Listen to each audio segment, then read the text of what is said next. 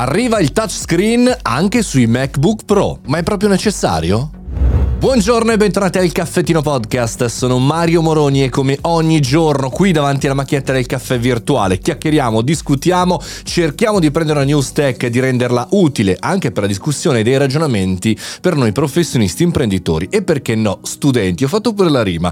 Molto bene, oggi parliamo di uno degli ultimi diktat che aveva messo Steve Jobs, una regola, credo non scritta ma reale all'interno della sua Apple. Eh, c'era per esempio esempio quella di non avere eh, diciamo degli schermi troppo grandi per gli smartphone, eh, chiaramente sugli iPhone e anche questa è saltata con l'arrivo di Pro e tante altre piccole regole piano piano vengono infrante però dalla richiesta del mercato e della nuova direzione legittima chiaramente eh, di Tim Cook. Una delle ultime è quella riguardante il touch in un'intervista il vecchio e simpatico Steve Jobs aveva detto che le superfici touch non devono stare eh, in verticale, cioè non bisogna toccare cose che sono in verticali, ovvero gli schermi del computer, per un periodo troppo lungo, perché altrimenti le braccia avrebbero subito dei danni, si saremmo stancati, lui diceva addirittura sarebbero cadute per terra. Bene, invece arriva la notizia, eh, diciamo così, non confermata da fonti ufficiali, ma da più voci di corridoio importanti come Bloomberg, e tra poco ne parliamo, che nel 2025 potrebbe uscire, udite udite, un MacBook Pro, quindi un eh, portatile di fascia altissima touchscreen. Sempre con la tastiera e il, diciamo, il trackpad, perché altrimenti sarebbe un iPad fatto in due pezzi, ma bene sì, un touch, quindi potremo, come accade anche in diverse altre situazioni, eh, diciamo così, da laptop portatili, piccoli, eh, che si potrà toccare lo schermo e quindi fare la stessa identica cosa che facciamo con lo smartphone. Bizzarra questa inversione di tendenza che sembrerebbe eh, diciamo data più che altro dalla concorrenza che sta investendo invece su touch anche su eh, computer portatili. Pensate nel 2012 Tim Cook, successore chiaramente di Jobs, ha affermato che la fusione tra tablet e eh, laptop da parte di Microsoft eh, equivaleva a combinare un tostapane con un frigorifero. Ecco, non proprio un ibrido ben riuscito.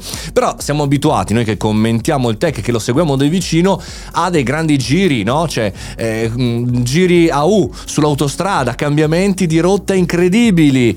Insomma, smascherate dichiarazioni una dietro l'altra. Ma è proprio necessario mettere il touch dappertutto? No, perché sullo smartphone chiaramente ci sta, l'invenzione eh, è proprio di Jobs, o meglio, l'invenzione, l'adattamento di un'invenzione italiana. Eh, su eh, diciamo i tablet che sono a via di mezzo ci può stare, anche se un po' mi stanco.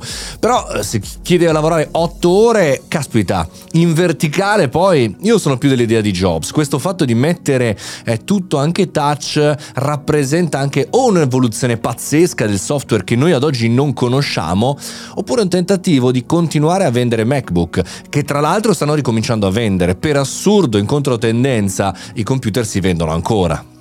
Quindi questa news ci eh, regala l'idea che in realtà il mercato decide spesso tanto, eh, ma non tutto, come in questo caso, come il caso dei MacBook e dei computer senza touch. Però staremo a vedere quello che è il pubblico nuovo, la Gen Z e quella successiva, come vivrà questi computer e anche che cosa dovremo farci. Sbobinato e lanciato nel cestino del metaverso, cosa accadrà a breve, anche con l'intelligenza artificiale, anche con l'utilizzo che noi dovremo fare con la tastiera. Cioè la tastiera serve per scrivere, ma se non dobbiamo più scrivere, come potremo utilizzare il computer? E allora servirà touch per questo motivo? Staremo a vedere, anzi, staremo a toccare.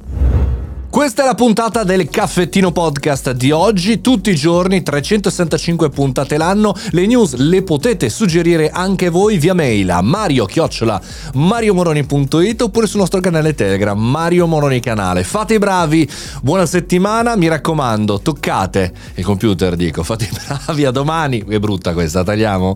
No, non la tagliamo.